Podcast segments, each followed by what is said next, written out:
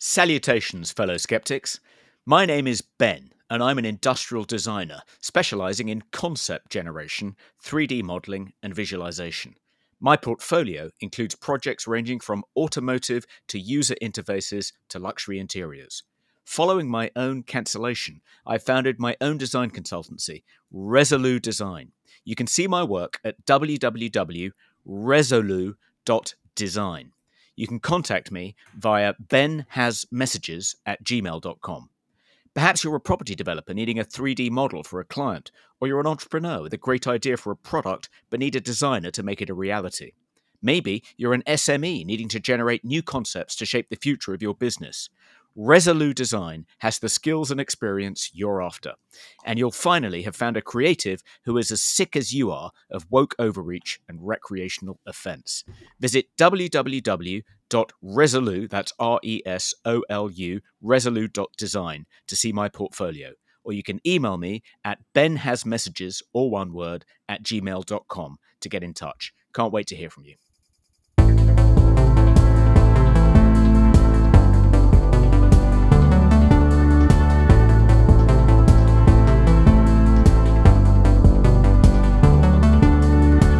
Hello and welcome to the Weekly Sceptic, episode 39. I'm Nick Dixon and I'm joined by Toby Young, who's made me do this at an insanely early hour. But coming up, Phillip Schofield is gone. Mizzy becomes the most hated person in the country since Matt Hancock, and the DeSantis launch is a disaster.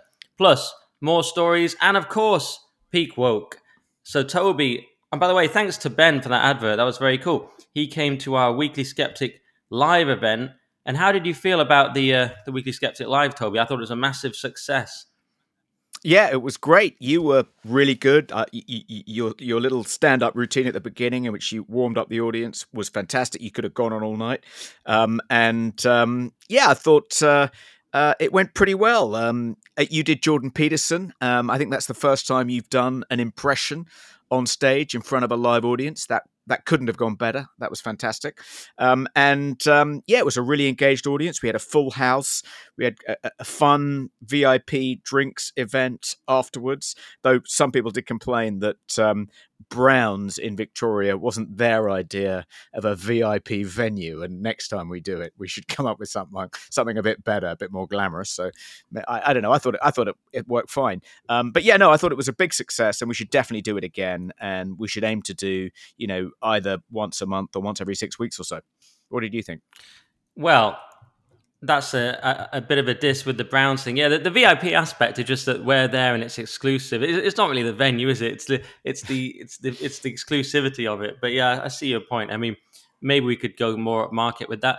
Yeah, it was great. I mean, I love doing this at the bit at the start, and I started to think, oh wow, I should be back doing stand up. Immediately after just five minutes of that, I was like, I was like, oh wow, I need to get back and do stand up again. This the whole show should just be me doing stand up. just immediately the the feeling of stand up took over because you can't get that feeling anywhere else. You know, going on TV is like the meh, whatever. But stand up when you we had 250 people there, and you're back in the zone. And it, of course, it was highly targeted stand up. It wasn't my usual club stuff. It was all about you know James Delingpole, but it, it was like it, it was very specific. But thanks to everyone that came. It was awesome and sold out. A very successful event.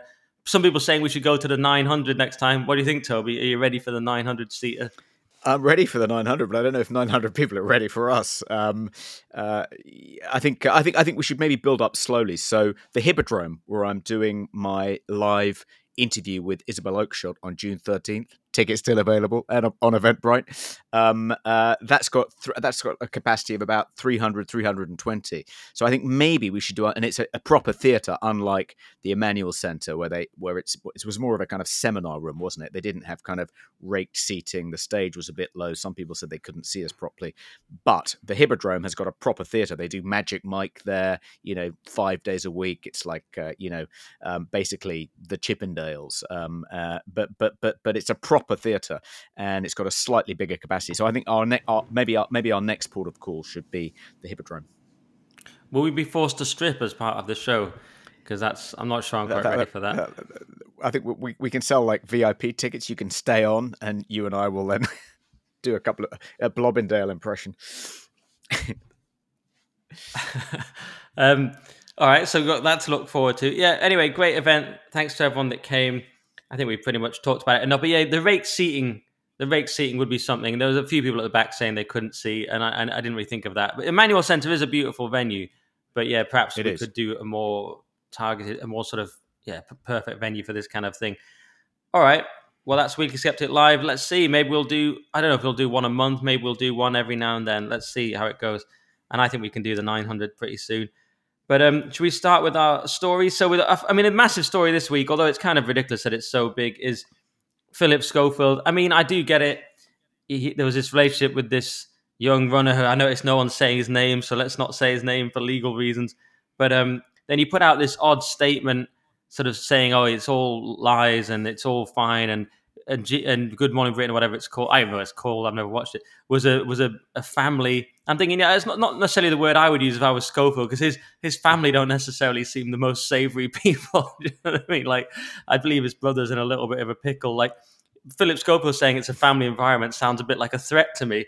But um, I mean, as I said on the TV, I knew I knew he was a wrong, and when he put his hand up that gopher. And Gordon's silence speaks volumes. We haven't heard from Gordon the gopher on any of this, have we? But I watched the um, the Eamonn Holmes interview with Dan, and that was quite with Dan Wootton on GB News. It was pretty interesting. Eamonn had a few pops. I liked it. I liked it when he said that he can't even read an auto cue. He- He's got wide eyes and he shouts. I love that. it Got that dig in there. Just all the built up resentment because there's so many people that seem to whatever Schofield's done. And I'm not. I'm not going to claim. You know, I don't know what he's done exactly. But there seems to be an awful lot of people who really hate him. Yeah, a lot of enemies coming out of the woodwork. Um, clearly, you know, hasn't been nice enough to people on the way up, so is paying the price on the way down. Um, the thing which strikes me about this story is the extraordinary similarity to the plotline of the morning show. I don't know if you've ever watched the morning show. It was uh, it's a it's a show on Apple TV, one of their best shows actually. Um, it's now there's now been two seasons. A third season is coming up. Stars um, Jennifer Aniston as Holly Willoughby, basically, and Steve Carell as Phillip Phillip Schofield. Um, and um, the show kicks off with a kind of Me Too scandal, which does for the male co host of this very popular networked morning show in the US. And it's about the kind of um, blowback from this scandal. Can the show recover? Do they need to replace both presenters or just one of them? Do they need to reboot the show? Do they need to take it off air and relaunch it in another guise? I mean, all the issues that are being discussed in connection with this episode. And in particular, uh, you know, one of the kind of major plot lines in the morning show is, you know, what did the Jennifer Aniston character know and when did she know it? Because, you know, if she knew it and, and, and didn't speak up, um, uh, then, you know, she is um, uh, guilty uh, by association. So that's kind of one of the major kind of plot lines. And that seems to be, you know, uh, one of the major points of interest in this. What did Holly Willoughby know and when did she know it? And should she have disclosed what she knew when she knew it? Or did she, did he lie to her? That, and that's very much what Jennifer Aniston says in the morning show. She said, no, he lied to me. I was deceived along with everybody else. I, I thought he was my friend, but he turned out to be a monster sort of thing. Not maybe, maybe that's not exactly what Holly Willoughby has said, but, um, but it, it's just the similarity is just absolutely uncanny. Do you think someone leaked leaked it to them and it was feeding them the plot secretly? That's possible, isn't it? It's possible. Yeah. Just copied the plot and made everyone American. Yeah. It's funny that Holly. I mean, I- don't get what's so good about either. Now, Phillip Schofield was, was pretty good on going live when I was a kid, I guess, and it's very disappointing. All your the people you watched on TV, and this has been remarked on. I'm not the first person to say this, but you had Savile, you had Rolf Harris, Phillip Schofield. I'm like, is there anyone that's just all right? like, out of my childhood, not heroes, but people you were watching on the telly. And um, I mean, yeah, the thing though, the thing about him, he's not. It's like he's that great. I don't understand why. A few things I don't understand. Why it's such a big deal to do everything you can to keep Phillip Schofield, and two, why he's able to be. Uh, why why they why he's able to get away with being so difficult because he's just a, a TV presenter. I was thinking about it, it's like no one can look him in the eye, like he doesn't learn anyone's name, and like he just this is which I sort of understand, right? If you're someone important or talented, if you're the United States president, I kind of understand it. Or if you're someone like Prince, I came on Twitter. I said Prince or Martin Scorsese. Were the first two people I thought. I was thinking if you're like an ultra talented person, it's like yeah, you can't look at Prince. I'd be like fair enough. I mean, he's a he's a genius. I I'm not even going to look at him. You know, Brian Wilson from the Beach Boys. Be, he can be a bit weird.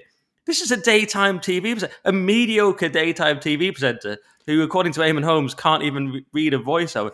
this is how weird a voiceover. I'm so tired. An auto cue. You see, you see, I can't do it. But this is like this. This is so strange to me. I mean, I work in TVs now, so I understand it is a kind of weird, weird area full with weird egos. But why is how is this guy able to get so much power, Toby, and be this feared figure in the medium of daytime TV? I've never even seen the show personally. What do you think? I know it, is odd, isn't it? And the and the and the the amount of you know column inches devoted to this, the amount of airtime.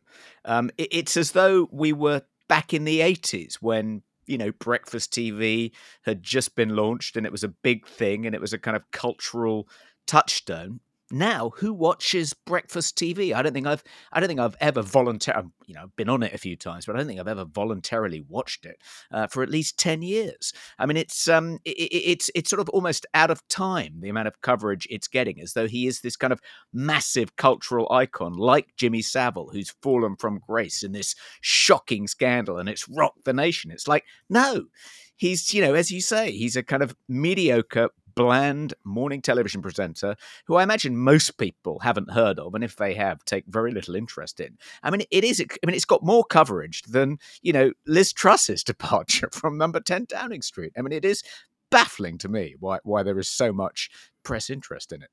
I mean, by the way, we should be clear yeah. that, that, that, that, even though we're, we're making these comparisons to Savile, um, he hasn't been accused of um, paedophilia or anything like that. So, uh, just for, for libel reasons, I think we should make that very clear. And, and by the way, Nick, I also want to make clear that I'm not in Phillip Schofield's Little Black Book. Just want to get that out there. yeah, no, that is important. Both of those things. I mean, yeah, on the first point, yeah, we're merely the comparison there was merely childhood people you watched on the TV that you are now disappointed in. That was the only connection I was drawing there. So that you know, and there are so many people in that category. I mean, Gary Lineker, you know, just because he's a dick. Um, but yeah, it's you're right. I mean, it, I, I, do understand the scandal. I think there'll be more. I mean, there seems to be a lot more coming out. It, it seems to be ongoing. The scandal aspect, I understand, is a big story. But it, to me, it's the it's just the strange aspect. Yeah, the TV aspect is not. You know, yeah, what's so good about daytime TV? I, I never watch it. Who are the people that watch daytime TV? They don't have jobs and I'm on TV, so I'm, I'm not, you know, but I don't think it's important that I'm on there. I wouldn't go around saying, you can't look me in the eye or whatever it is. And um, just lastly on this, the thing that bothered me, and I think one reason people are annoyed maybe, is that we had to call him brave recently. Do you remember when we had to call him brave? And I had a joke about it, and I was able to share it and prove that I showed receipts that I was always anti Schofield on this. So when it came out that he was gay, he, he basically che- and he cheated on his wife, as far as I could gather. But because he was gay, or at least he had been living a fraudulent life, whatever you want to say. I don't know what they were allowed to say, but the point is, it, at very least, it was a betrayal in that you've been in a heterosexual marriage. And I had some joke. I was saying, look, I was engaged for a couple of years, and I, I felt a bit bad because it didn't work out. I'd wasted two years of this girl's life. Then I realized Phillip Schofield wasted 27 years of a woman's life, so I felt a lot better. And that got like a ooh, even at the time, even in a kind of edgy comedy room, it got a bit of an ooh and a laugh. And then I just got out a bit of paper and said, oh, I'm sorry, he is very brave, and read it from a paper and my point was at the time, that was the thing you had to say. And it's interesting how quickly we went from he is brave because he basically pulled the Kevin Spacey card, like I choose to live the rest of my life as a gay man. He basically did the hey, you can't touch me, I'm gay thing. We went from hey, he's very brave, we all have to say that, and it's a bit of an ooh if you even don't, to he's a monster. It's amazing how quickly the narrative shift. Uh, do you think? I mean, do you think that one of the reasons um, he came out as gay and you know through his marriage under a bus is because a tabloid, possibly the Sun, had this story of his relationship with the runner, um, and um, so so he kind of tr- he did a deal with them. Look, I'll give you this other story. I'll come out as gay if you don't run that story. Um, and then he probably thought, well, if it then does come out, it'll be less scandalous because I've already come out as gay. I mean, I I'm assuming here, and I don't know enough of the detail that his relationship with the runner predated his coming out as gay. I think it did, but I'm not absolutely certain about that. Um, but um, one of the curious things about this, Nick, is that um, I thought that he'd be more protected in virtue of being gay. You know, he would be able to claim victimhood points in the Oppression Olympics, and it would, you know, it's one thing for a heterosexual male to, you know, um, use his superior status in the office hierarchy to seduce um, a younger member of staff. That's that. If, if it's a female member of staff, you know that is a Me Too scandal. That is career ending, and that's the scandal that ends the career of the Steve Carell character in the morning show. This is slightly different because it's a gay man uh, taking advantage, seemingly, of his superior status in the office hierarchy to seduce a younger male employee. And it's, not quite a Me Too scandal. It's a sort of gay version of a Me Too scandal, but they don't have anything like the same kind of scandalous kind of resonance as kind of straightforward heterosexual normal Me Too scandals because, you know, we're talking about gay people and they have victim status. So, you know, they're given much more latitude. But in this case, he doesn't appear to have given as much latitude as I was expecting.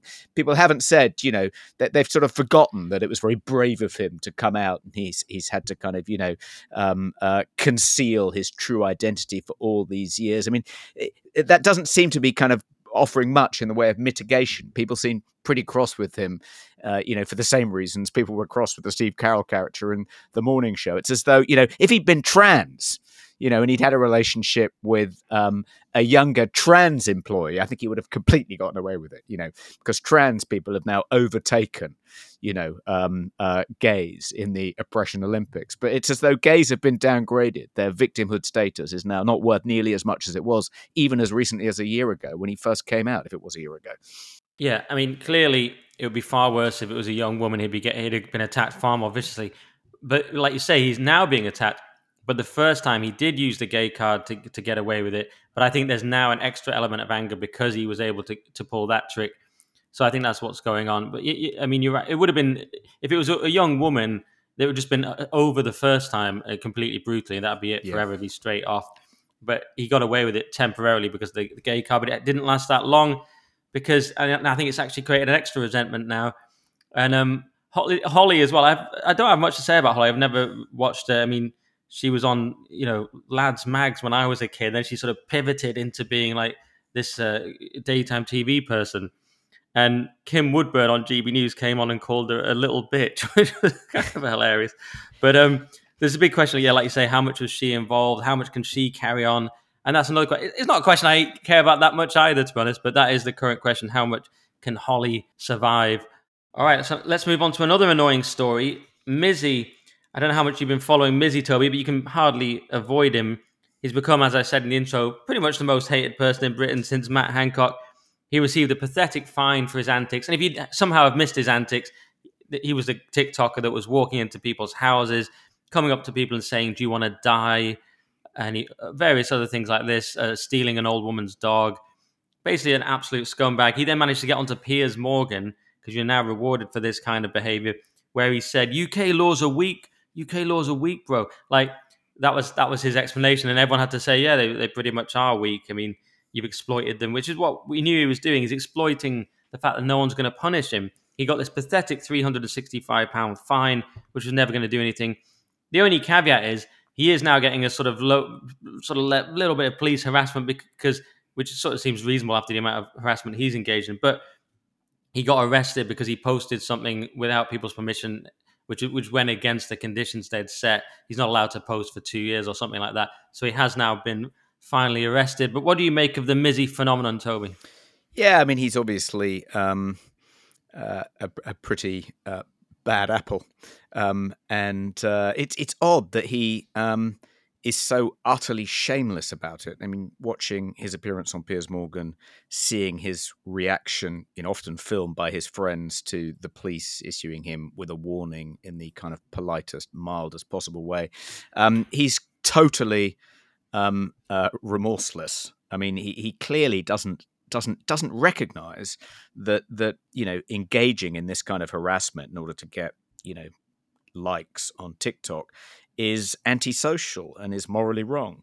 Um, it's as though you know he either has that bit missing from his brain, or you know maybe maybe his mother, um, his school teachers, no authority figure in his life has ever kind of impressed upon him, you know, any any anything resembling a moral code. I mean, that's really the most shocking thing. He's almost kind of sociopathic, or he, he almost he seems a little bit surprised that you know, given how many clicks, you know, uh, and likes he's getting on TikTok, given how many followers he's getting, and given that this is, he thinks, you know, a TikTok trend, he didn't invent it, he's just doing it better than others. And given the success, I suppose, that so many other influencers, YouTubers have enjoyed by engaging in not quite such antisocial pranks, but pranks nevertheless, he's like, he almost seems puzzled, perplexed, slightly surprised that anyone should react negatively to this. Um, uh, but, but the really annoying thing about it, I don't think, is his behavior or the um, uh, the the the completely you know um, uh, pathetic reaction of the the police. The really annoying thing is all these Tory MPs um, uh, saying, "Oh well, this is an argument for the online safety bill. The sooner we pass the online safety bill, the better. This is a, this is why we need the we need to regulate the internet." It's as though you know, it's as though antisocial yobbish behavior didn't exist in the kind of pre-smartphone pre-social media era. I mean, you know, it, it's not TikTok that's to blame for this kind of behavior, uh, and blaming TikTok really does seem to completely have missed the point. It's like blaming social media for the death of, um, you know, that Conservative MP David Amess. Um, you know, it's like it's it's it's complete misdiagnosis of the problem. It's it's naked political opportunism. They're sort of and imagining that they can do something to, to, to, address this problem, you know, which they really can't, at least not by censoring the internet. It's just ludicrous. Yeah.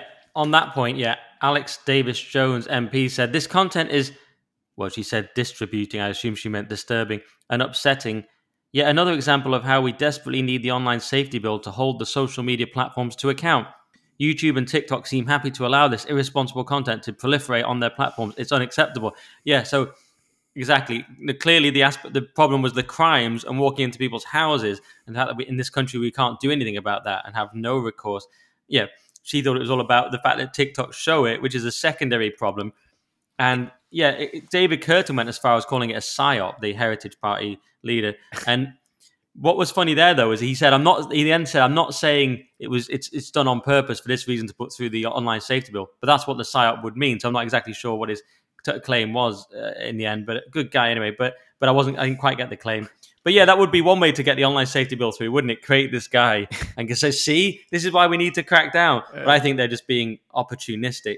Yeah, I mean, it's a classic case of blaming the messenger, isn't it? Um, blaming the you know the platform um, that he uses to kind of spread his videos and not him. You know, it is just extraordinary. Yeah.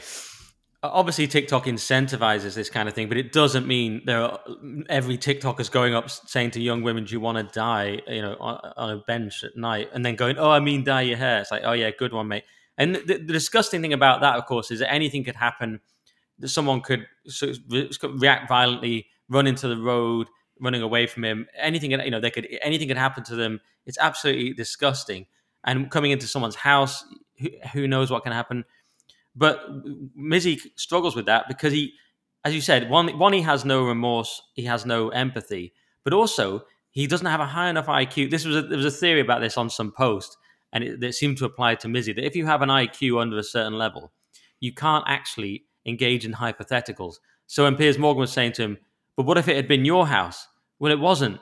Or what if someone had reacted like this? Well, they didn't. It's like he can't actually understand hypothetical scenarios and he can't engage them because he's just too thick.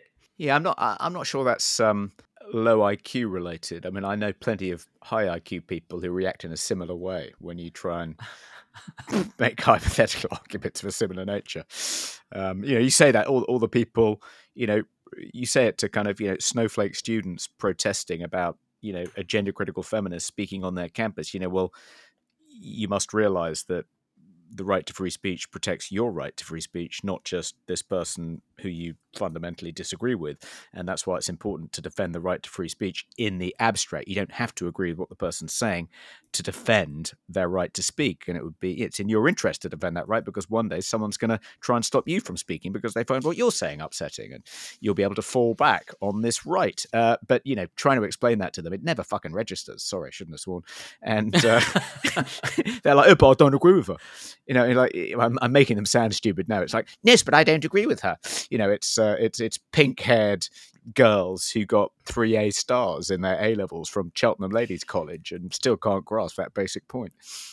Yeah, but the mistake you made there, Toby, is thinking that someone doing a gender studies degree has a high IQ, and then you've backed it up with the three A stars at A level. But we all know that doesn't really mean anything either. Okay, I'll, give, I'll, I'll, give, it. I'll give a better. Especially example. girls at school, they work hard, they get high grades, but they're a bit thick anyway. Go on. Well, I mean, generally speaking, I mean, one of the depressing things about the Great Awakening is that. Um, uh, it seems to have particularly affected the cognitive elite. Um, you know, the smarter you are, the higher up the academic food chain you are, the more senior your job uh, in an organization or a Whitehall department, the more likely you are to buy into this stuff, the more likely you are to be a woke enforcer. Um, I, I, speculated about this at NatCon and came up with various reasons. I won't bore you with them, but um, it is one of the um, most depressing things I think about this new religious movement of the 21st century. The smarter people are, the more likely they are to be swept up by it. Yeah, interesting. Yeah, I always wonder. Yeah, is it is it just because they're smart enough to realize that this is advantageous for them. And as we've said in the past, certain people can't understand social cues, whereas they understand where the elite, uh, where the Ivy Leagues. I, want to be able to go to my Ivy League parties, and they just they're just socially calibrated to a high level even if they don't believe it. Yeah, I think, well, it, it, it, just to rattle through the reasons, I think it's partly, as you say, status signaling. You know, being able to speak wokish is the 21st century equivalent of being able to speak Latin or French in the 19th century. It's a way of advertising your membership of the kind of Brahmin class. Um, it's also careerist, obviously. They recognize that if they're going to be employed by McKinsey or Goldman Sachs when they leave their Russell Group University, uh, if, they, if they're fluent in wokish, if they can point to activist ally behavior etc they're more likely to get a job. It's part of the kind of uh, you know almost part of the part of the kind of one of the credentials you have to have now to work at a kind of high in a high status profession is you've got to be woke you've got to be you know um, a congregant in this new church. Um, it's also i think um, uh, they're able to kind of more easily kind of persuade themselves that they really believe this gobbledygook because it's in their self interest to believe it. The smarter you are, the easier it is, I think, to rationalize um, that kind of thing, to persuade yourself to believe whatever it's in your interest to believe. They can kind of talk themselves into it because, for, you know, for careerist reasons, but on a sort of semi-conscious level, they don't quite, they don't admit to themselves they're doing it. They're not straightforwardly hypocritical. They're not saying I believe one thing, I'm going to pretend to believe another for careerist reasons. That's quite difficult. Most people can't do that takes too great a toll on their psyches. So they talk themselves into it. They talk themselves around. They persuade themselves that they really do believe whatever's in their self-interest to believe. And finally, I think it's uh, it's the smarter you are, the kind of generally speaking, the more developed your imagination. So they can imagine more easily the terrible consequences of being cancelled, of getting on the wrong side of the woke mob, of effectively being kind of burnt at the met- metaphorical stake. So therefore, they're more they're naturally more cautious uh, than than less intelligent people who kind of are more likely to throw caution to the wind, not realizing just what kind of tortures await them if they do get on the wrong side of the woke mob. But then, how do you explain someone like me who did an IQ test, got a 137, and never mind me, what about Andrew Doyle, who has like a massive alien brain that just sort of buzzes when you're near it? you know, how do you explain these ultra intelligent people who go against wokeness? I mean, are we just incredibly brave as well? I think it's partly courage. Yeah, um, I, I, think it's um, uh, often the people we end up kind of going to bat for um, at the FSU um, are, you know, I wouldn't say they're on the spectrum, but they're slightly spectrumy. I think we've talked about this before. And one, I think one one of the one of the hallmarks, I think, of of being slightly spectrumy is a kind of um, is is is you you have a kind of greater regard for the truth. You find it harder to lie um, you know, um, part part of being kind of socially, you know, agile and understanding how to kind of navigate these kind of uh, complicated social arenas and get on with people um, and, and, kind of shin up the greasy pole. Uh, is, is you know is, is you engage in deception you engage in a bit of hypocrisy you know how to kind of flatter people you know how to kind of lie by omission you know that's all part of your kind of social emotional intelligence. People who are a bit spectrum don't have that uh, they they just kind of cling to the truth. I think the truth will protect them, but they also they find it harder to lie. Um, it's not exactly a kind of uh, more developed kind of moral compass. They're often sort of I think there's an overlap. Um, it, it's more a kind of almost an impairment ends up making them kind of more honest and more straightforward and less able to kind of lie in a kind of you know socially acceptable way. I don't know. I think it's to do with that, and maybe it'd be unfair on Andrew to say he's a bit spectrumy.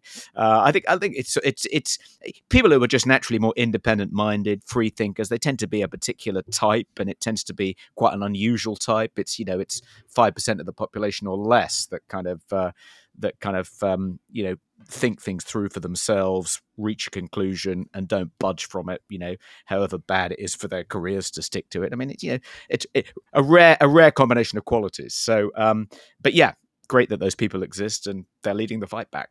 Well, I don't like those choices, coward or autist. Basically, the, the things that's what you're offering me. I don't think I am spectrumy, but I do think I have a. I don't think so. You may claim otherwise. Um, I do think I have a an inability to do the sort of Machiavellian game of office politics and so on, though. And I do just have to say say it how it is and things like that. So yeah, maybe call that spectrum if you want. So maybe that is it. How interesting. Um, and in terms of personality types, I do always get the most rare personality type on the Myers Briggs test. So it is certainly a rare personality type. So maybe that is it. All right, it's cowards versus autists uh, in the in the culture war battle. Um, and you want to move on and do this uh, Harry story now? Because we've had to do this at a ludicrous hour, and I've not done my usual two hours preparation for the show. I'm sorry to the listener. I haven't actually followed this story, which is uh, very rare for me. But I can give you, I'll give you the headline and then let Toby go off. So it's Prince Harry loses legal fight to be able to pay for police protection in the UK, and I find it hard to care about Harry. But why? Why is this important, Toby? Um, well, I think I think we um, men- I mentioned it in the live show, I said that um, uh, Harry was engaged, I think, in six different, six separate lawsuits. Um, and, um, you know, if he loses some or all of them, he's going to be stuck with horrendous costs. And, you know, um, for all the money he and Meghan have, have managed to make, um, and for all the money he still gets from his father um, and possibly other members of his family, uh, he could easily go bankrupt if all these cases go south for him. And a case in point, um, since then, um, one of the cases um, was a case he was bringing, as you just said, against the Home Office. And he thought that the Home Office should have granted him the right to pay for special police protection when he wasn't going to be given it, you know, at the expense of the taxpayer. And the Home Office, you know, I think quite rightly said, look, we can't offer this we can't we can't you know the police are not a service are not a private security don't offer this private security service for kind of very rich people who, who want them to kind of work for them. Yeah that's not how it works. Um, and uh, so he lost the case um, and he's now been stuck with costs or may face costs of half a million pounds. And that's just one of these six cases. And his case against the mirror group in his phone hacking trial and he's also got cases pending, I think, against Associated Newspapers and another, and I think News UK. Um, that's not going terribly well either.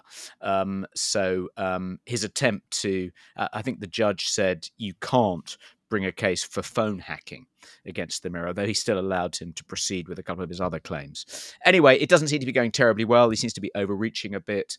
Um, uh, I, I, think it's always a bad idea for members of the royal family to get litigious like this. It kind of destroys their bargain with uh, with the press and makes them kind of fair game. Um, but anyway, he's he's he's he's you know he's ignored the wisdom of his ancestors, um, decided to you know become very litigious, and uh, I think he could come come a cropper as a consequence. Very sad. Did you watch that Starkey clip on GB News? He did a long, just dismantling really of Harry and and just where he's gone wrong. And and he said he'd undergone a religious conversion, and that was the only part I didn't like because Starkey not exactly a fan of Christianity and an atheist, so I didn't really like that. But I, if you use the phrase cult, I would have been more on board with it. And I, uh, so if you, that that caveat aside, I agreed with everything he said, and he just basically tore apart Harry in the way he's gone down this woke route and and how badly it's gone for him. And I actually had a dream about uh, Harry, maybe because I'd watched that clip I had a dream about Prince Harry, right? Where he, I haven't read the story, so I've got to fill it with something. But this is this is this is a uh, moderately interesting. I had a dream about him when I was I was telling him, I was speaking to him and saying, Harry, you know, you you used to have all this army stuff, whatever. You know, people liked you, you were doing well. Then you've gone down this woke route, and it, you know everyone hates it basically, but you can still pull it back. And in the dream, he was listening to me and he was actually open to it. He was going, okay, what do I do? And I was explaining to him how he could still pull it back with the public. So obviously, I care about Harry on some level because I, I you know, I, you watch the documentary and so on, you think, okay, he did have a horrible time with his mother, and he did want to do some good things when he was younger. You know, he went uh, some of these things he did. I can't remember the country, but he went over to Africa and did various sort of decent things, and he was in the army. And that old Harry was was good. So I just had this dream about how, how we could, you know, trying to get Harry back. It's a weird thing to be dreaming about, but don't you think he could still come back, Toby, following my prophecy in the dream? If he if he ditched Meghan and just said, I was brainwashed, I was kidnapped. Yeah, I, am not a trained psychoanalyst, but um, that's clearly a dream about your relationship with your own brother, isn't it? And about wanting to reconcile with your own brother and, and, and telling your brother that he may have embraced some wokery pokery, but it's not too late to pull back from the brink. Um, and there's still, I, I think. Um, wow, uh, I never thought of that. I thought it was just literally about Harry. I know. Whenever, I think. I think one of the reasons, yeah, point that Walter Bagehot made in the English Constitution. One of the reasons the royal family has this kind of you know resonance in the nation is because we all we can identify with a family on the throne with the royal family because we all have families of our own. And when we dream about the royal family it's kind of it's almost dreaming about our own families and trying to work out in our heads relationships with our own family members via the royal family. And that's why they have this kind of take up this huge psychic space in the kind of unconscious of the nation. Um, so that anyway that's what it strikes me. Did you see there was a there was a, a rather cruel story in the express i think it was this morning um, drawing a parallel between the duke and duchess of windsor and Harry and Meghan, and pointing out that when the uh, uh, pointing out that the Duchess of Windsor, you know, when she originally started her affair um, with the Duke of Windsor, he was um, the heir to the throne. Um, uh, and uh, but because he was having an affair with her, um, he had to abdicate. And then, according to the Express, she gradually lost interest as the kind of royal luster began to fade, um, and they ended up kind of quite estranged. And apparently, on his deathbed, uh, she wasn't there. She refused to come and see him as he was dying and offer him any kind of comfort. And he was crying out, "Darling, darling," and crying out his pet name for her as he was dying, and she was wasn't in the room. And the implication was, "This is what's going to happen to Harry." You know, um, it was pretty cruel, but kind of funny. No, I missed that. It can't. It must be tough. What What is he in line to the throne now? Is it fifth, seventh, or something? Um, I guess it would be. So what would it be? So it would be. Um, how many children does uh, does William have? He has he has three, right? Three, I so, believe. So so he's so he's so he's fifth. Yeah. So William's first, then the three kids, uh, then him. Yeah, fifth in line. He gutted. Yeah, I, I, I empathise with Harry a little bit as the younger brother. Actually, my brother has three kids. I would be fifth in line. I do. I, I do have a bit of that fifth in line feeling. It's like, what do I do? I've got to go and define myself elsewhere. A little bit like Roman in Succession no spoilers if you've watched it. I have watched the whole thing now, but we won't spoil it for the listeners. But um, yeah, I do relate to. Maybe that's why I had the dream. Maybe I do relate to Harry. I think we're like we're the same, Harry, but here's how you pull it back. I think I just have deep empathy for Harry, but um, maybe it was about my brother. Uh, write in and tell me what my dream was about. You don't have to do that. It's one. It's one for Doctor Peterson. Doctor Peterson. Next time he's on the show. Oh yeah. You could say. You could yeah. Write in and, and ask him what it's about. Yeah, I need to ask Doctor Peterson what my dream is about. So do you want to do? It's optional anyway. You don't have to, but I'm offering you to do one of our adverts. We have so many this week. Yep. So this is an ad for the Live-In Care Company. That's theliveincarecompany.co.uk. Are you worried about parents or a loved one who are finding it more and more difficult to take care of themselves, or who may be living with a condition such as dementia or Parkinson's? Are you starting to think about a residential care home, but the very thought of it doesn't sit right? At the Live In Care Company, we truly believe that home is the best place to receive care from an expert carer of your choice and on a one to one basis. Home is always a calmer, more healthy, and a happier place to be. For more information about Live In Care, please go to the liveincarecompany.co.uk. That's all one word, the liveincarecompany.co.uk. Or you can ring us for a no obligation conversation on 0118 914 5300. That's 0118 914 5300. We'll be happy to help.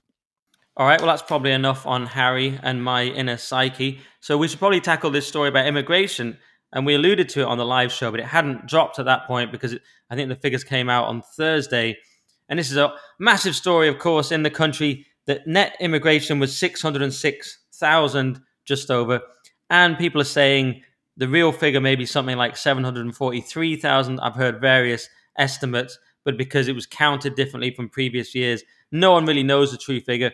Some people then point out, well, it's people from Ukraine and Hong Kong, have a heart. But apparently, even with that, it would still be 440,000. So this is insane. Rishi had, had pledged to get it down uh, below the previous number, which I believe was 226,000 when he, he set that target. It, it wasn't supposed to go over that. Obviously, it's gone vastly over that. Part of it is this foreign student dependence issue, which you covered in the, or someone covered in the Daily Sceptic, basically saying people come over and do these fairly pointless degrees to get a visa, then they bring over half their family, and it's a racket from the universities to make some money, and it's completely unsustainable. And at this point, I think immigration is so on the table now. For a while, and Douglas Murray covers this in The Strange Death of Europe, for a while they, they couldn't fix it, they couldn't do anything about it, so the tactic became call everyone racist. But I think that tactic is kind of wearing out now, and everyone, even Labour, are realizing they have to tackle this.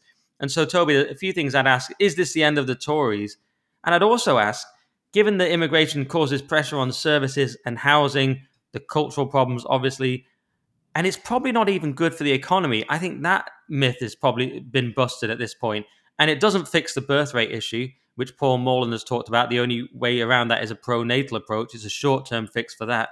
So, isn't it at this point just a way for rich people who won't be affect- affected to virtue signal? Anyone who's pro-immigration at this point or pro this level of immigration has to just be a detached rich person who just wants to look good. What do you think? Well, um, I think that um, Jeremy Hunt uh, would argue that um, high levels of immigration are good for the economy um, because um, so many of our unemployed workers aren't willing to take on the unskilled or low skilled low paid jobs that guest workers take on, such as picking fruit.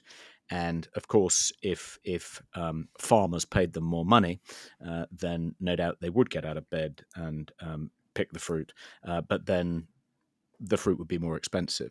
Um, and given that Rishi Sunak wants to impose um, price caps uh, on supermarkets, it's not quite clear how that would work out. But I imagine it would mean a shortage of fruit. Um, but um, uh, and I guess the the argument that um, Gillian Keegan made in cabinet to defend the number of visas issued each year to foreign students and their dependents, although they have now said they're no longer going to issue visas to the dependents of foreign students. And incidentally, that was close to 150,000 people in 2022. Um, uh, it, it, Gillian Keegan's argument was that, well, without these foreign students, and in total, foreign students make up about a third of all British students at universities. Without them, um, there's no way British universities would be able to survive financially. We'd either have to let them go bust, which in my view would be no bad thing, um, or, or, we'd have to subsidise them, and that would cost the taxpayer much more. We'd probably have to put taxes up, etc., etc. So that's the kind of economic, financial case for high levels of immigration. I agree, it's very short sighted. It's kicking the can down the road. It's not what we thought we were being promised during the Brexit referendum. It doesn't feel like we've taken back control, certainly none of our borders. Just on the Rishi point you made, um, the level of immigration in 2020 was 268,000, but the level of immigration in 2021, which is when he became PM, was 504,000. He's been quite shifty and, and, and very carefully avoided um, setting a target.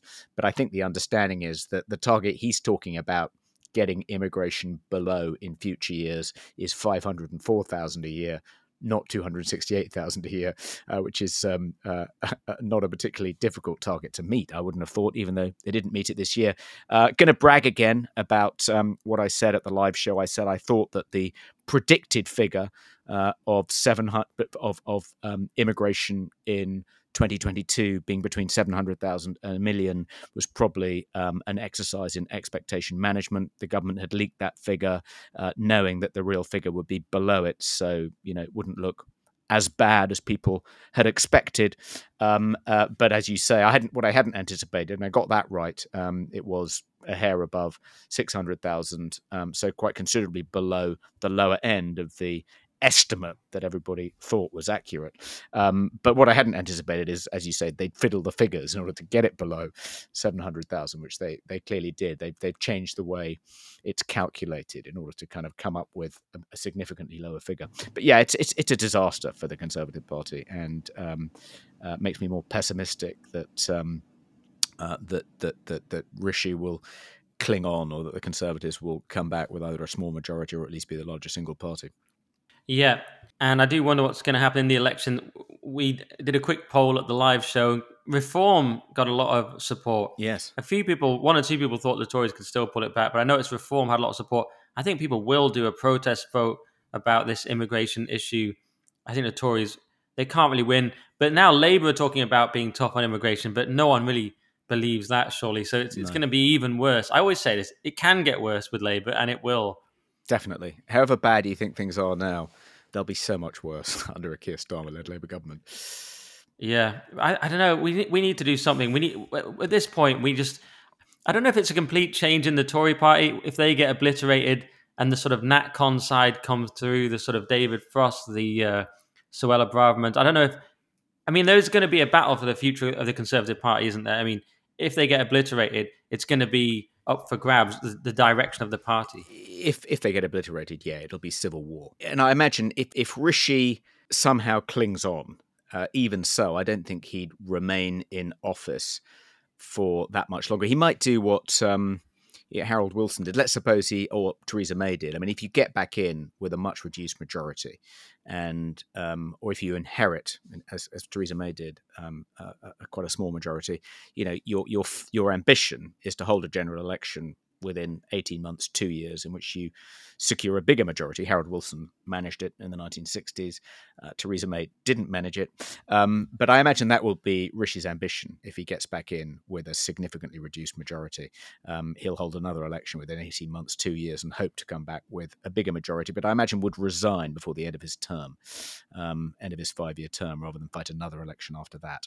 Um, but who knows? But but yeah, the civil war, if it doesn't happen in the immediate aftermath, the civil war within the Conservative Party, if it doesn't happen in the immediate aftermath of the next general election, it'll only be kicking the can down the road. It'll happen sooner or later.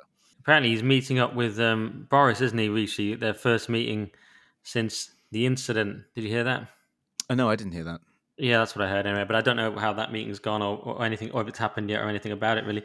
So apologies never even mention it, but uh, yeah, it'll be very interesting to see. The interesting thing about that is when, when you know, when Boris was kind of um, flirting with throwing his hat into the ring after Liz Truss was defenestrated, and you know was under a lot of pressure, and initially indicated to his closer supporters, including many MPs such as Jacob Rees-Mogg, uh, that he was going to run. Um, uh, and they all then came out, endorsed him, and at the last minute he changed his mind, um, thereby, you know, dropping them all down a big hole, uh, making them unappointable as far as Rishi was concerned because they'd backed his rival, um, typical Boris. Um, but why did he change his mind at the last minute? Well, he had a meeting with Rishi just before he changed his mind.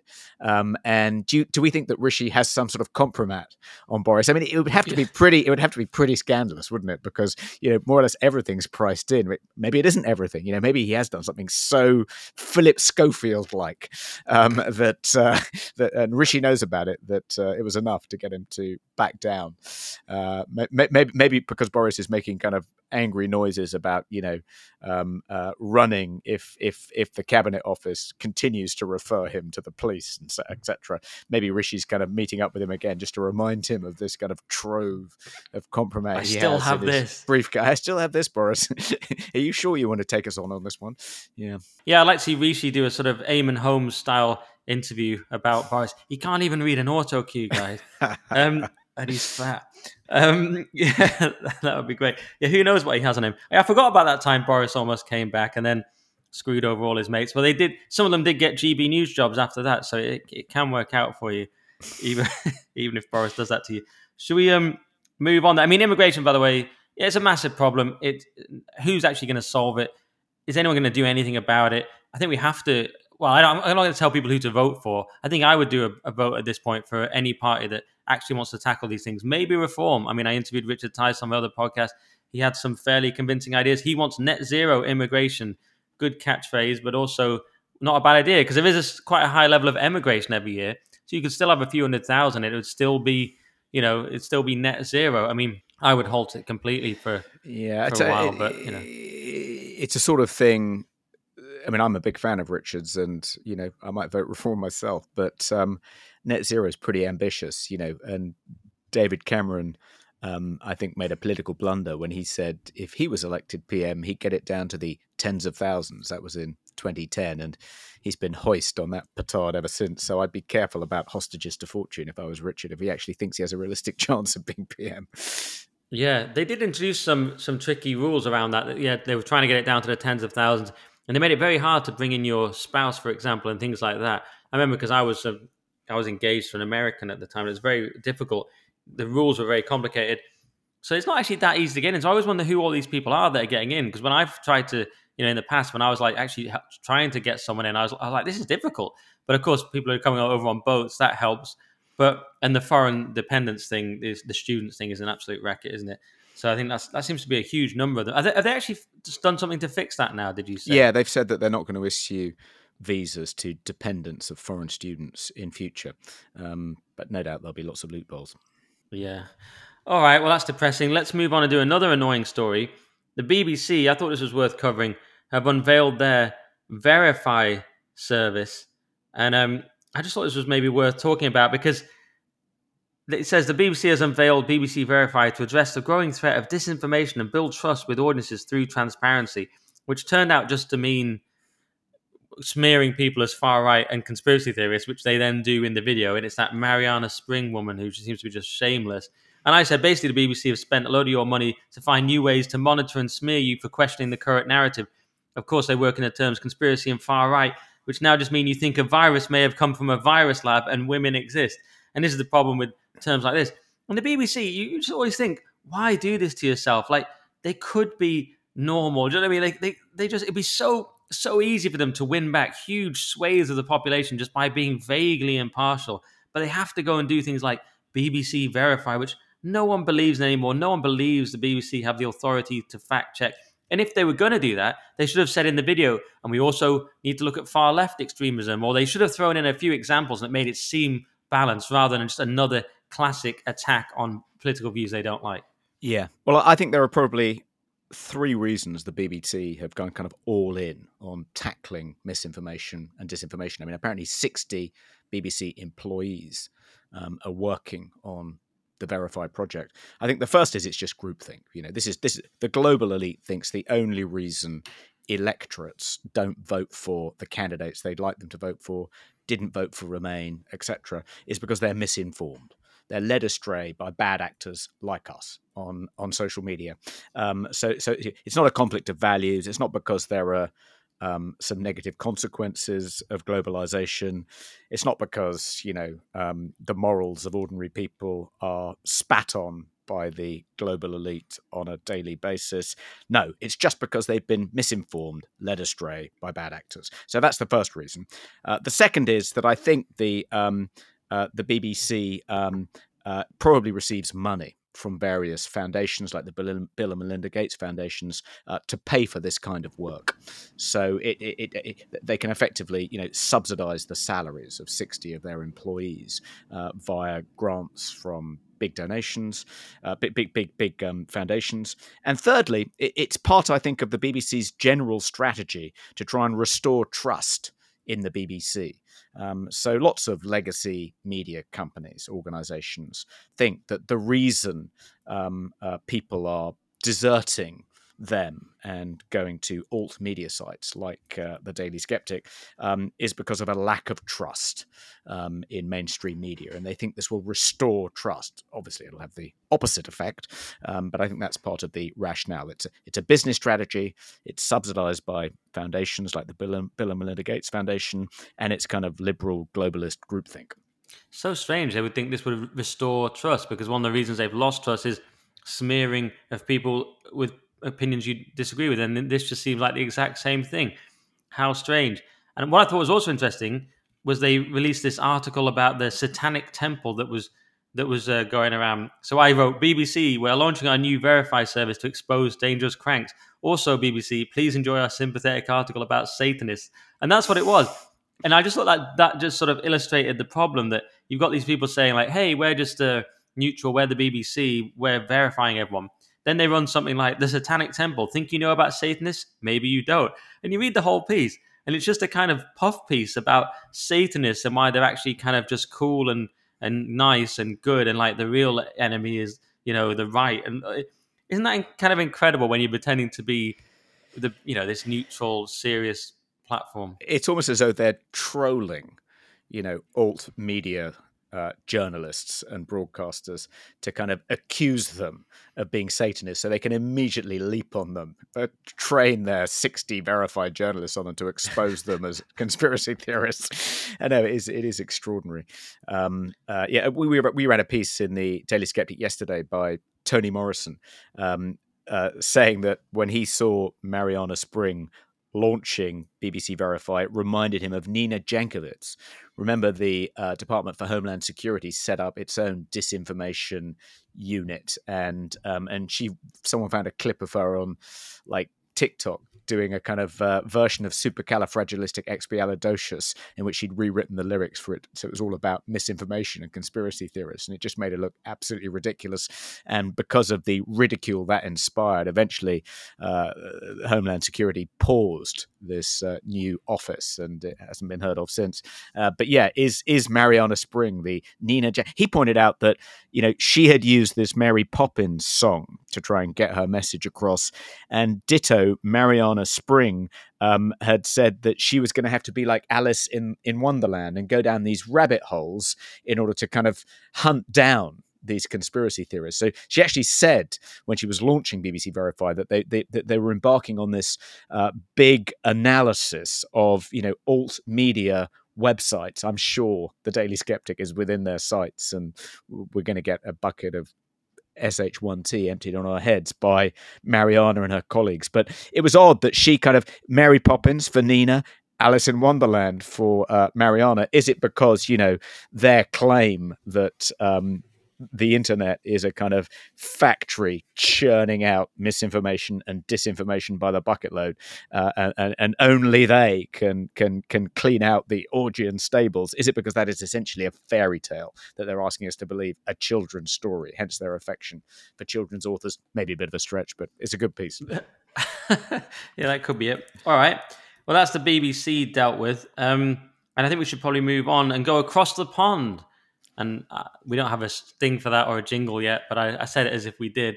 Let's go across the pond and look at this Target story. So, Target loses $10 billion in 10 days as stocks fall following boycott over LGBTQ friendly kids clothing. Well, that's a one way of phrasing it. And so, yeah, people are just, it's, it's, it's Bud Light point two, Toby. People didn't like their display and some of the weird things that they were pushing some sort of weird, was it some sort of weird bathing suit where you, you could be either gender or something. I can't even remember. But anyway, people didn't like it, and they got you. You know about this story more than me. Yeah. So well, so yeah. So Target, which is a massive American department store, a bit like Walmart, um, uh, has has um, introduced a new, um, I think, children's clothing line to celebrate Pride Month. So is next month Pride Month? I think it is. Um, and June, uh, yeah. and all and, of June. And, and and because Pride is no longer just a celebration of gays and lesbians, but trans people as well. In this clothing line, they've included clothing for trans children. So, you know, places where I think, I think as you say, are kind of tuck friendly. That was the thing. I, I got it here. Yeah, sorry. Among the ones that garnered the most attention were tuck friendly women's swimsuits that allow trans women who have not had gender affirming operations, aka mutilation, to conceal their genitalia, as well as rainbow themed children's clothing. So it was this tuck friendly swimsuit. Yeah. Um, uh, and I, I'm not sure whether they produced a tuck friendly one piece swimsuit for children as well as for adults. But uh, anyway, it's upset, um, understandably, a lot of um, conservative commentators. Um, and uh, as a consequence, I think you mentioned this in your intro Target share prices, I think at, at last count, fallen by slightly over 12%.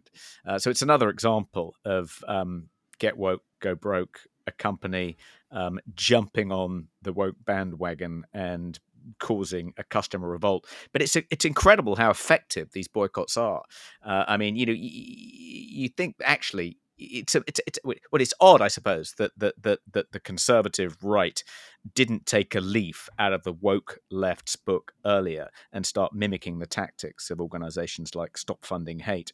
Uh, but it does seem to be remarkably effective. And it looks like uh, next in the firing line will be North Face. So North Face has produced this Summer of Pride ad. So it's not just June, it's the whole summer now, Nick. Um, but it's produced this Summer of Pride ad featuring a drag queen called Pattie Gonia. Sounds a lot like patty gonads. Um, anyway, um, uh, and this has upset a lot of conservatives too.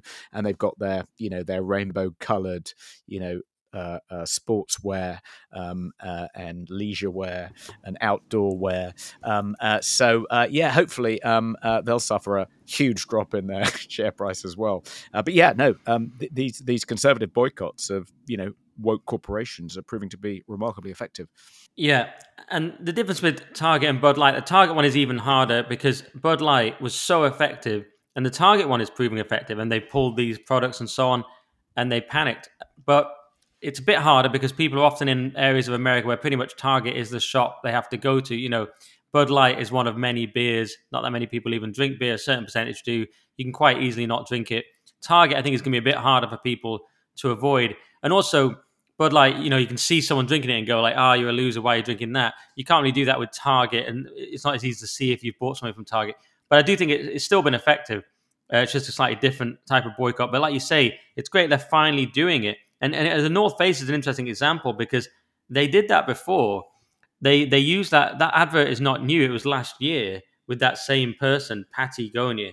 But it, and it received some blowback on Twitter and so on from the usual quarters. But there was no boycott, but we're now in the era of conservative boycotts. So in the post Bud Light moment, you can now boycott North Face, whereas you could have before, but people didn't think of it. The other thing they did was have a load of rainbow colored co- clothing for two to seven year olds. So it had that aspect that people really hate, rightly, which is that kind of why are you're doing this to children aspect.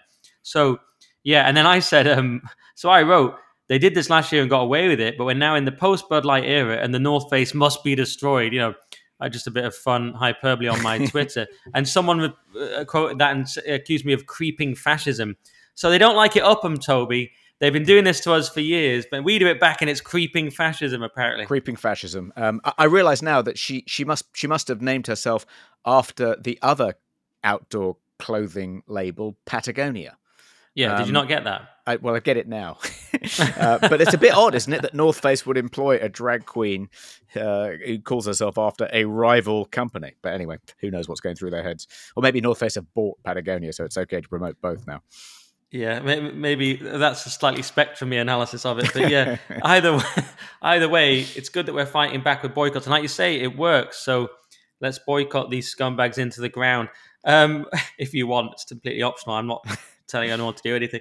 Um, so we have a quick word from our friend Thor Holt, who says, "Great podcast, an antidote to the usual political misery. Great podcast, absolutely loved it. Brilliant chat." But what are these wonderful skeptic ravings to Thor for? Well, they're waxing positive about his guest appearance on Nick's podcast, The Current Thing. Long term friend of the show, Annabelle said, Absolutely bloody brilliant podcast with Nick, hilarious and laugh out loud. So sample the antidote to political misery, pop the lol pill with Thor and Nick by listening to The Current Thing, where the lads discuss this broken world and discover what makes Thor tick, including creating freedom exits, skills sex, how to negotiate a higher salary, buying property even when broke, and what he learned from talking to Scott Adams of Dilbert fame. And finally, as you bask in the post-show glow, connect with Thor at linkedin.com slash in slash Thor Holt. And please note, a LinkedIn follow is not the same as a LinkedIn connection. Thor doesn't need more followers. He's not a cult leader unless we class whiskey as a cult, in which case get in touch because there's a last minute chance to invest very tax efficiently in the new island distillery Thor's involved in from only £2,000, investment at risk, etc. That's linkedin.com slash in slash Thor Holt and the Current Thing podcast, which is available on all the usual platforms. All right, now let's do our other section that everyone loves. It's Birdwatch. So big Birdwatch this week, Toby, because DeSantis did his Twitter Spaces launch of his presidential campaign. It was supposed to be a massive thing, like, hey, I'm doing this in an innovative way. I'm doing it outside the mainstream media, which I did appreciate. Good idea in a sense. The problem is, if you ever listen to a Twitter Space, the tech is an absolute disaster. It's always people going, "Hey, am I muted? Hey, you're muted there, mate," or "Can you hear me?" or "Oh, it's dropped again. We've lost Roger. We've lost him." It's just that's what every Twitter space is like because the tech is a bit is a bit shonky. and so and so you had this Twitter space. You had Musk on there with this other guy, uh, Sacks. I think it's called. Was it David Sacks? Yeah, this Musk with this guy, and at one point you could hear Musk echoing because he had, he had not muted himself when the other guy was talking. The, the whole thing broke down once and they had to start again. And then DeSantis came on, he didn't have a big Trumpian kind of speech. He didn't have anything with high energy. He just kind of rambled on. The whole thing was incredibly poor. He got absolutely hammered for it.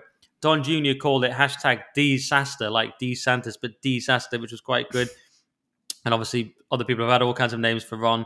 Meatball Ron seems to be one that's doing quite well. And it kind of proved my point, Toby. We did many episodes ago. We talked about Trump versus DeSantis. I was sticking with Team Trump. You were Team DeSantis. And I, one of the things I said to you at the time was Trump's charisma is on a whole other scale, and you just can't compete with that as DeSantis. And I think this has shown that. What do you think? Yeah, well, I thought it was curious that um, he chose to launch his presidential bid on Spaces, and instead of being interviewed by, you know, a a veteran media pundit. Um, it was Elon Musk. Um, and the only explanation I can think of, unless he was actually, you know, promised a massive donation to his campaign by Elon Musk if he launched his bid on Spaces, the only explanation I can think of as to why he's chosen to kind of associate himself with Musk and with Twitter from the get go in his presidential campaign is that he's thinking about tapping up Musk as his vice presidential running mate. Do you think Musk has any interest in um, in, in in going into politics? Do you think that's completely far fetched? Yeah, I think that's far fetched. Like I can't see that. He has backed DeSantis openly and said that's who he'd vote for. So he probably thought Twitter's a massive platform. It's doing very well at the moment. Musk has a huge following. Definitely teamed up with Musk to promote himself. But I don't think Musk would be the VP, would he? Well, he could do worse, you know. Um, at least he won't have to worry about um, his campaign running out of money. Um, and uh, I guess I, I wonder if I, would there be any reason why Musk couldn't kind of heavily promote the DeSantis campaign on Twitter. I mean, I guess that would be slightly contrary to it becoming a kind of free speech platform in which there has to be at least a pretense of political neutrality. Um, but uh, I think it's I, think it, I think it's quite an interesting idea. Um, uh, you know, if he wants to, if he, if, if, if, if, if he wants to kind of, if, if he wants to make his war on woke, you know, one of the main planks of his campaign platform, then he could do a lot worse than teaming up with, with Elon Musk. Um, if he wants to emphasize, you know, how he's going to be investing in science and technology and addressing the climate change problem through tech rather than, you know, trying to control people's movements, um, then Musk would make sense from that point of view. If he wants to talk about, you know, a Mars shot to rival the moon shot, then Musk would make sense from that point of view. I don't know. Um, uh, I can think of worse worse running mates, but I guess he'll probably go for a, a woman of color, probably from a state where he's not polling very well at the moment. Yeah, I'm sure he'll do something like that. It, yeah, I don't see him going with Musk, but I do think it was. Um, I do think it's interesting this this Trump versus DeSantis thing that's emerged. In a way, it's a shame because because it's a it's a civil war and you just want to win, and either of them would be good and infinitely better than Biden or whoever the Democrat candidate is. Really, I mean, Robert Kennedy Jr. is quite an interesting uh, candidate, but but basically, you know, if it's Biden, of course you want DeSantis or Trump. But I just think this just proves DeSantis' problem. He just he could learn some charisma, he could learn some speaking tactics. I just I just don't think he has it. I think the gulf is so wide. Someone posted on Twitter. Um, my wife hadn't even heard of DeSantis, whereas Trump is one of the most famous people to have ever lived. I mean, that's the hard thing when you're going up against Trump. You're going up against one of the most famous people of all time, and you're just DeSantis is just a normal politician, basically. I think you know you, would rather. I mean, I, do you think it's possible still that DeSantis could be Trump's VP and you know just they could just patch it up and Trump could turn it all around? A great guy, you know, just suddenly you know suddenly changes the rhetoric and they're mates again. Do you think that's possible? Uh, I, I don't know. It feels like there's um, there's quite a lot of bad blood now. Um, it would quite take quite a lot, I think, to patch things up between them. Ron DeSantis would have to swallow a lot of pride in order to become Trump's running mate. Now, I, am not as pessimistic as you about the DeSantis campaign. Um, I think that um, you know it's perfectly possible that uh, uh, Trump may blow up um, uh, you know, he's got these various lawsuits pending against him. Uh, e. Jean Carroll, I think, is now suing him again. Um, uh, uh, uh you know, he, he, may end up in jail. You know, if he's nailed for one of these things he's being pursued for.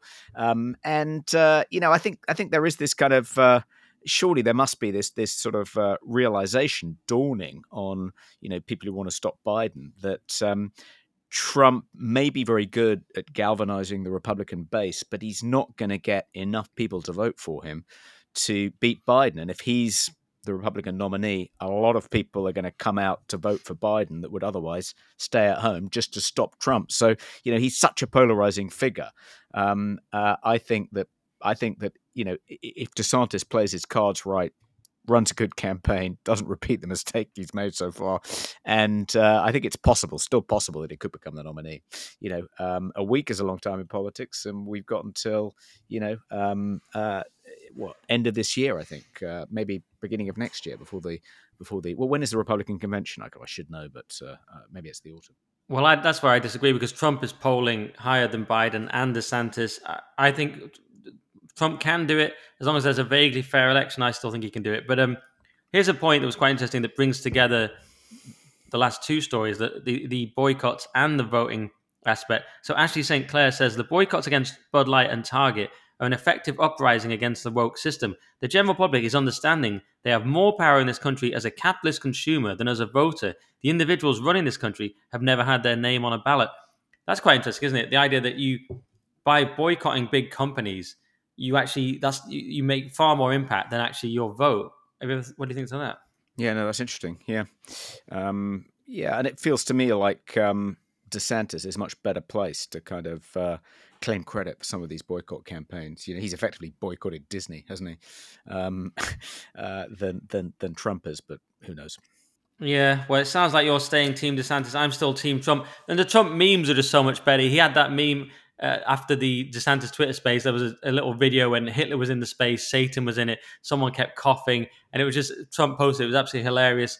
There was another meme where DeSantis is doing his launch, then Trump just comes in and like headlocks him and takes him to the ground. It, it's it, he just beats him in the memes every time. It's the meme magic that's going to win this, Toby. The, no, the, the meme magic appeals to people like you. I'm sure if you were an American voter, you'd be Team Trump but um, it's not enough to get people like you to vote for him. You'll probably vote for him anyway. You have to win win over people who voted for Biden last time um, if Biden's going to be beaten. And I mean, you, you, obviously believe the election was stolen, but you know, I think uh, because I don't, I think that um, Trump's problem is he didn't get enough votes last time, and so whoever the Republican nominee is needs to get more votes than Trump actually got last time. They weren't stolen; he just didn't get them.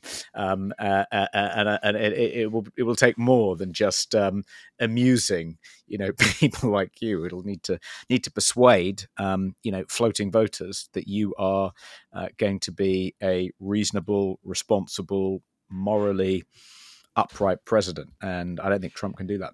Well, that's true. But yeah, Biden got the most votes ever. He smashed it. How did he do that? For such an unpopular figure. But the other thing is, on that, Toby, they don't see DeSantis as a moderate. DeSantis is seen as hard line by lefties or you know centrists.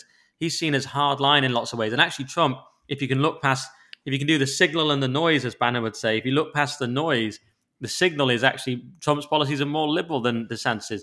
So actually, they could vote for him. Yeah, I, I, I, we actually ran another piece by Toni Morrison, actually, who's based in the US in the Daily Sceptic um, last week. Um, and it was all about the um, extraordinary effort that's being made by these various woke organizations like the like the um, NAACP to smear uh, DeSantis as a racist and claiming that you know people of color are no longer safe in the state of Florida because he's so racist. He's such a white supremacist. I mean, all complete baloney. You know, more than 50% of Latinos who turned out to vote in the 2022 gubernatorial election in Florida voted for DeSantis. There are more African American owned businesses in Florida than any other state in America, save for California.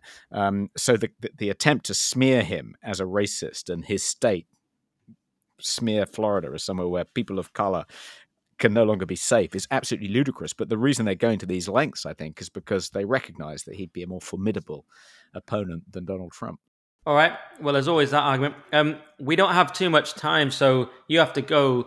So I was going to. I'll just briefly mention. I w- was aware of the um, this other thing that happened with the Babylon Bee, which is another big thing on Twitter versus Gavin Wax. This guy, Gavin Wax, is a, a big Trump guy, and he uh, he wrote a sort of slightly rude tweet to Christina Pushaw, who's part of the DeSantis campaign, and then Seth Dillon from the Babylon Bee publicly fired him. And so then this kicked off and got very nasty. And it just shows the danger of infighting on the Trump versus DeSantis side. It can get very. Trump had alleged that uh, DeSantis has been funding the Babylon Bee. He showed a picture of like five thousand dollars a month going to them or something like that. And so that's an interesting phenomenon. And I follow the whole Twitter space about it. I don't want to get too into it because people, if they haven't followed it, it's kind of more just it's sort of soap opera. But it is. I don't know. There's a danger on the on the on the conservative side of getting a bit too nasty in the Trump versus DeSantis debate. Though I do think he can pull it back because he he said that lying Ted Cruz, you know, was a awful, and then he suddenly pulled that back. So I don't know. Maybe we can people can put their differences aside. I don't know. Usually these um, these campaigns to secure the party nomination are pretty acrimonious and um, a lot of bad blood uh, is spilt. But in the end, they generally put their differences aside and unite behind the successful candidate. Okay. All right. Well, that was Birdwatch. And I believe we have one more ad, Toby. So this is a message from the Stack Assistant. Why do so many people prefer TikTok to Tolstoy and rap to Rachmaninoff? Why are banksters and DEI managers paid so much more than nurses and teachers? Why is modern art so rubbish and modern buildings so crap? Why is science slumping into pharmaganda and policy based evidence making? Why must so many couples work full time these days? And why do so many care more about gender free toilets than genuinely free speech? Could all these issues be linked? When saving pays off, families and societies strengthen. But the more the money is debased, the more they crumble. Short termism and consumerism rise, savers are forced to speculate, and ever more choose to scam or steal. How much better would we all be if one could learn an honest skill, spend less than one earns, and save in an undebasable and strengthening money? Finally, we can choose such a money Bitcoin. Skeptical? At the Stack Assistant, we offer free advice to help stack your first sats, as the subunits of Bitcoin are called, and securing your stack into self custody. Email us at the Stack Assistant, all one word, at pm.me. That's the Stack Assistant at pm.me. All right, thank you to the Stack Assistant. So now let's move on and do everyone's favorite section. It's Peak Woke. So, Toby, I'll start with a quick one here about the book of Mice and Men, a beloved book that, of course, some woke idiot is trying to remove. In this case, it's a Belfast student who is saying, That's racist.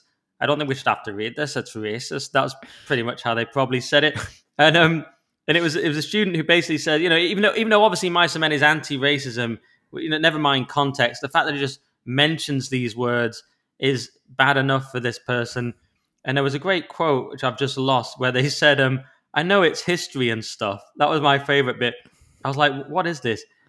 Because I thought originally it was, oh, yeah, here we go. Because I thought originally it was like a, you know, a teacher saying it, and then I realized it was a student because they said, I understand the history behind it and stuff, but you can learn that in history about slavery.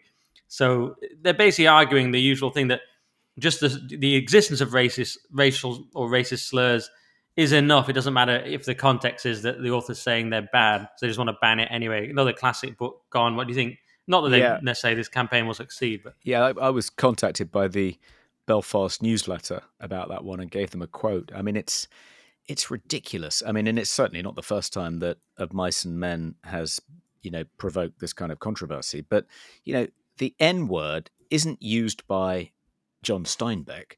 It's used by a character, and not a particularly attractive character at that. And the racial prejudice that um, is it Cookie, uh, the black uh, foreman, Crooks, Crooks, uh, the black foreman experiences in Of Mice and Men, which has turned him uh, into quite a cruel, mean spirited person.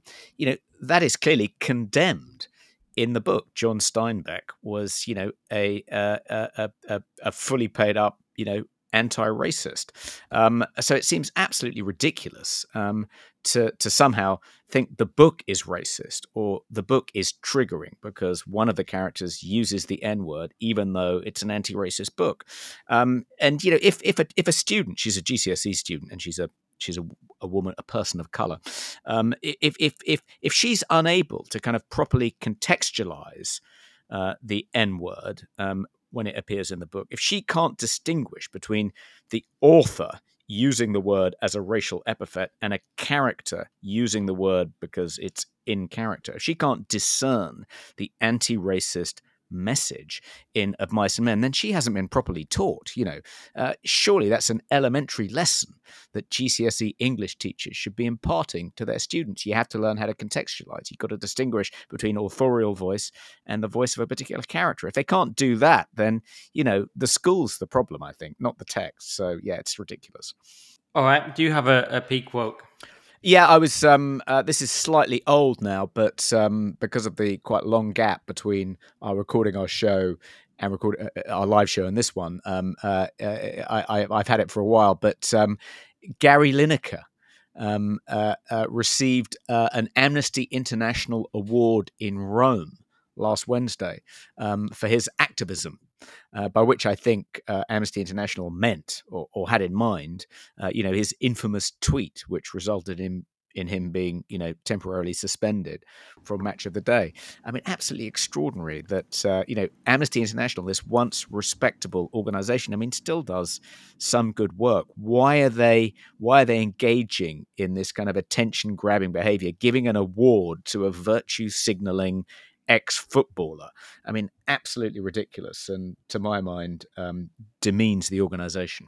Yeah, absolutely. We covered that on headliners. It was so, so funny. And Lineker's said that he'll carry on speaking his mind. He's basically going to carry on being a tit, and he's vowed to do that. So good luck to him. So much for his kind of agreement with the BBC, whereby um, he promised to refrain from social activism on Twitter until such time as the new rules had been agreed, because uh, it wasn't clear whether the BBC's social media policy applied to freelance contractors as well as employees, and they were supposedly going to hash this out.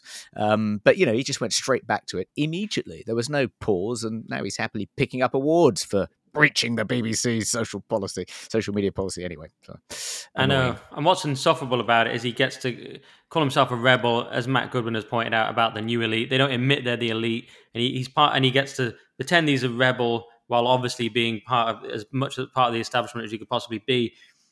But okay, I'm going to do this one from Cornell University. Speaking of the establishment, another Ivy League school going absolutely mental. So they have launched a five hour virtual training course about how to be a better ally, specifically how white people can be better allies. And it's absolutely pathetic, as you'd expect. And it said here the faculty realized there was a need for skill based virtual learning opportunities focused on racial allyship. There is never a need for, for whatever that is. I mean, imagine thinking there's a need for that. So it's all about how you could be a white ally. And um, anti-black racism. It's, it's only funny. How it's just like just one race, isn't it? I mean, what about Asians and so on? But it's it's this weird. It's just it's just another classic classic woke thing from an Ivy League university. So it's all about learning from your mistakes and embracing discomfort are integral to being a good ally. And it even has this really shocking bit where it gives you a ridiculous example where 20 years ago, when you were 17, you made a Facebook post and it, you just you made an incredibly racist Facebook post about people being unemployed and lazy and stuff like this, and not being able to speak English. And it has this sort of role play. This post has resurfaced, and a co-worker has brought it up with HR. So obviously, a total scumbag grass for a start. And it's and you were sure you, you and it's like, how do you respond to this? And the correct answer is apologize and explain that this is not who you are now and that you will take some steps to educate yourself further. The usual creepy buzzwords about educate yourself. So gives you these weird scenarios and, and these creepy woke responses. It's absolutely gross. Anyway, and, and that was Cornell University. It, it's it's fairly typical of what we see now, but but definitely a peak woke. Yeah, no, that, that's that's actually similar to something that was pointed out to me uh, by a member of the Free Speech Union, actually an academic um, in Scotland, and he said that. Um, uh, that there's this there's this kind of lobby group slash charity within the higher education sector called Advance HE, which is responsible for promoting a lot of wokery. And um, Scottish HE, uh, Scottish, the Scottish branch of Advance HE, as you can imagine, is kind of even worse than the uh, English branch, and um, and they've recently kind of uh, encouraged their Scottish members, and every Scottish university is a member and helps finance um, Advance HE. Um, they've encouraged their Scottish university members um, to do more to tackle racism on campus, and it pre- produced this guidance um, and uh, sort of various things you can do, ways to identify white supremacy and, needless to say, being an advocate for free speech, being a defender of academic freedom is often uh, a tell uh, that someone is in fact a white supremacist. Says this in a document which Scottish universities are being encouraged to um, disseminate amongst all their staff. I mean, absolutely incredible. But there it is. That's the world we're in. Um, I've got my, my, next one was going to be um, uh, my, my, my only my is it, is it my only other one this week. I don't know if you saw the brouhaha about um, Beatrix Potter. So she was she was accused by um, uh, uh, Emily Zobel Marshall, an academic uh, specializing in post colonial literature. She was accused of cultural appropriation. So, this, um, uh, this uh, specialist in post colonial literature argued that um, Potter had essentially plagiarized the. Um, uh, her, her children's stories from African folk tales originally told by slaves on American plantations in the 19th century. Um, and it's not a completely incredible claim. Um, so many of those stories found their way into a book um, called, I think, Uncle Remus. Um, and um, Beatrix Potter admitted to having read um, the Uncle Remus stories um, when she was a child. So it's possible that they may have influenced, you know, her Peter Rabbit stories, whatever. Um, but um, and someone else has now come come back and defended her um, and said that um, uh, you know that, that that that she may have heard these Uncle Remus tales, but she also heard a lot of other folk tales, fairy tales, old rhymes, and she weaved them all together. You know, part of the creative process to create her much loved children's stories. I mean, it's just it, it just it's just a reminder of how ludicrous these accusations of cultural appropriation are, as if there are these kind of fences around different kind of ethnic and national cultures, and you can contain culture within these kind of ethno nationalist corrals. And anyone taking bits from here and bits from there is engaging in a form of kind of colonialist exploitations. I mean, it's just a ludicrous kind of concept of, you know, of, of culture, the creative process. And it's also kind of implicitly racist. Why should cultures belong to particular ethnicities. I mean, it's always kind of, there are always multiple influences. It's always a kind of melting pot. But even if it wasn't, you know, the idea that, you know, claiming that certain cultural products belong to particular races and shouldn't be appropriated by others. I mean, should we in the West say, well, medicine belongs to us, so if you use it to cure yourself uh, of various dangerous diseases in the developing world, that's cultural appropriation, not allowed. I mean, it's just ridiculous. Anyway, I'm sure yeah. I'm preaching to the choir. Well, it's appropriation of, of my culture as well because Beatrix Potter was, of course, lived in Cumbria and she she uh, she, she lived with a she met her husband in Hawkshead and then they lived just outside Hawkshead and of course we have the world of Beatrix Potter which I went to as a child in Lakes. So yeah, we love Beatrix Potter and uh, and anyone who has to who, will, who wants to attack her has to come through me. All right, that was uh, peak woke. Should we do some reviews quickly, Toby? Yeah. Okay. I thought I'd do one review that's just ridiculously nice about me, and then one that's nice about you to balance it out because you'll you'll hate this one. This one is called Nick is a genuine star. oh, sorry, it's ridiculous already. Every so you should read this one out really, and I should read the other. Every week, I listen to Nick Dixon's amusing and insightful take on the week's events. It is a breath of fresh air and a particular joy to find an avowed Christian practicing what he preaches by looking after the befuddled older, older gentleman Tommy, I think his name is, for an hour or two every week, so that his family can have some well-earned respite. Well done, Nick. So that's that, that, one. Uh, that one. That one signed N. Dixon, North London. yeah, I, I, feel bad about that one, but um, that was fairly team Nick. But here we go. Here's one for Toby, where Toby, you actually got a one-star review, but then they changed it and have given you five stars, realizing the error of their ways. Yeah, this comes from Planet Normal Normie, and um, and they said edited. So the, it was originally uh, quite a harsh review, but it says edited, changed to five stars as my one star review was a bit harsh, given that 99.9% of the podcast where Toby doesn't say the C word is excellent, meaning cis or cishet. In all seriousness, I have immense respect for Toby, not least because of the FSU. I'm a paid up member, by the way. With the FSU, he has actually done something constructive about fighting the nonsense. Most people just talk about it, and I'm sure it takes a great deal of time and effort. I'm very grateful for the excellent work the FSU does. So there you go, Toby. They gave you one star just because you said cis het, and even if you said it in jest, they thought that was unacceptable. But they've upgraded to five stars after we mentioned it on the podcast. So there you go. Fantastic. And here's another great one: to inform and entertain. The podcast is the perfect balance to the very popular inverted commas politics political podcast at the top of the charts. I always look forward to it dropping, and that's obviously about Gary Lineker's ones and all you know the Goalhanger ones, Alastair Campbell, etc. And finally, someone says, a lifesaver, feeling unsafe around the wokesters in your life, protect yourself by listening to Nick, Toby, and Will, all peak blokes. So a good pun there.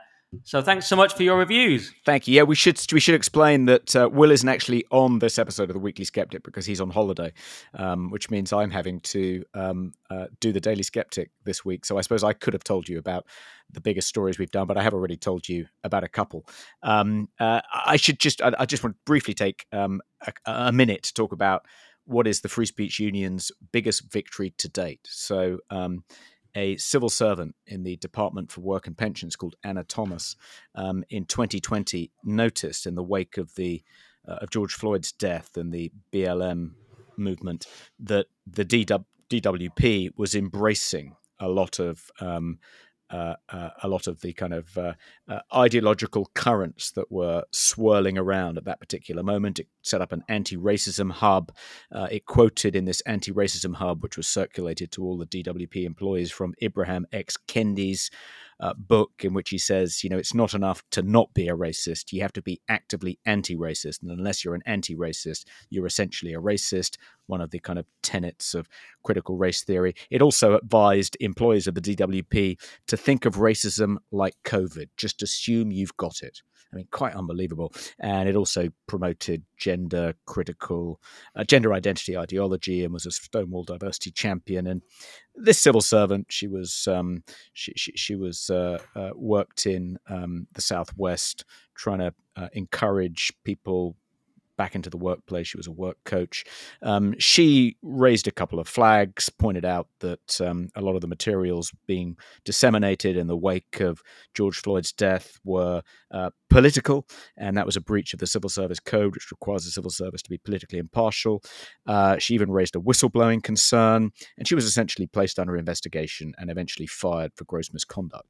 Um, pretty shocking, particularly as you know the civil service is constantly going after non-woke employees for supposedly breaching the Civil Service Code when they breach it all the time, at least as far as political impartiality is concerned. And a lot of this was coming from the top, from the permanent secretary, not not from you know junior employees. Uh, it, was, it, was, top down um, political indoctrination um, in this civil service department. Completely inappropriate. She was absolutely right to call it out. She was fired for her trouble, and we helped her luckily she was a member of the Free Speech Union. We helped to prepare a case in the Employment Tribunal against the DWP for unfair dismissal, belief discrimination, and harassment. And rather than face her in court, they settled. They made her a very generous offer, £100,000 uh, in compensation. So she accepted that. That's the biggest financial uh, victory for the Free Speech Union to date. Um, and um, yeah, just wanted to mention that if you are concerned about um, what might happen to you at work if you draw attention to the rampant politicization of your workplace, uh, the um, uh, promotion of a very political version of DIE, uh, promotion of anti racism and gender identity ideology, being told you have to use pronouns in your email signatures, all the rest of it that's happening in every workplace up and down the country. If you're worried about what might happen to you, if you speak up, if you raise any objection to this process of politicization, join the Free Speech Union because if you get into trouble, we'll have your back. All right. Great work from the FSU. Well done, Toby. And I think is that everything for this week. Anything else you want to add? I think it is everything. And the reason we're doing it early, of course, is because I'm off to Oxford to see Kathleen Stock speak at the Oxford Union. That's that's happening today. And one student has predicted a riot. Um, supposedly, more than a thousand LGBTQ plus protesters are going to be picketing the union to try and prevent people getting in. No doubt they'll be making a lot of noise outside and creating as big a fuss as they can. I thought it was important to go down, show my solidarity with Kathleen, and uh, so that's where I'm off. That's where I'm off to this afternoon, and why we had to do this one early. Sorry about that, Nick. Wow. Absolutely shocking times when Kathleen Stock is the hate figure for the left. Talk about jumping the shark. But anyway, all right. Well, good luck with that, Toby, and um, stay safe, as they used to say. And um, until next week, stay skeptical. Stay skeptical.